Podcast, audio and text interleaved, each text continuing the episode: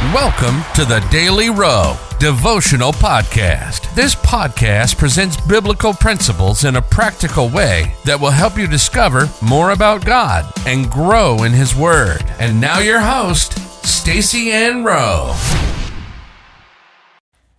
Hi, friends. Welcome to another daily devotional. Today's topic is Know for certain that you are in the will of God.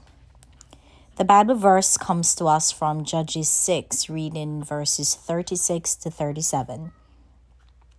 And Gideon said unto God, If thou wilt save Israel by mine hand, as thou hast said, behold, I will put a fleece of wool in the floor, and if the dew be on the fleece only, and it be dry upon all the earth beside, then shall I know that thou wilt save Israel by mine hand, as thou hast said. There is nothing that gives greater confidence than knowing for certain that you are in the will of God. It eliminates mistakes and takes the guesswork out of life. Who would not want to be at that place? It has proven to be the secret to a life of victory for the patriarchs. When Moses returned to Egypt to deliver the children of Israel, he did so being certain that he was in the will of God. And so, although he previously failed in Egypt, he had the assurance that things would have been different on that occasion because God told him to do it.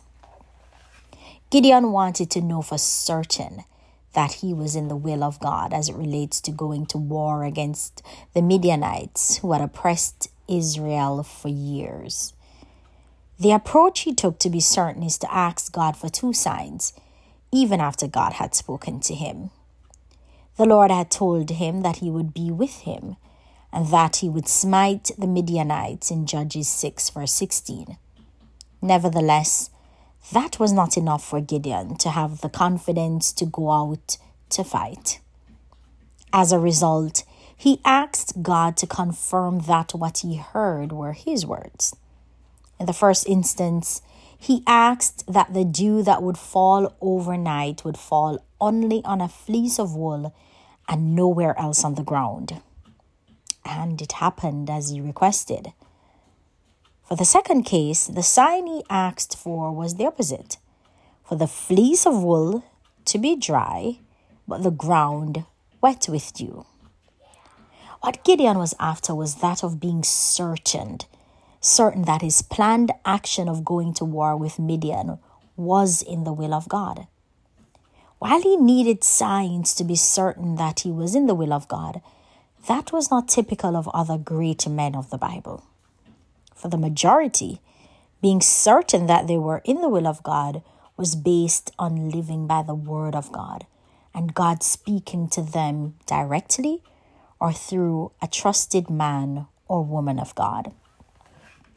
Do not make decisions based on past failures, emotions, or the opinions of others. Make them by being certain that you're in the will of God. That is how victory comes. Life application. Be certain that you are in the will of God by seeking divine counsel, as well as building your decisions around the Word of God. Let us pray. Lord, I do not want to do anything if it is not your will. Help me to remain in you so that I will continually hear your voice concerning things in my life in Jesus' name, amen.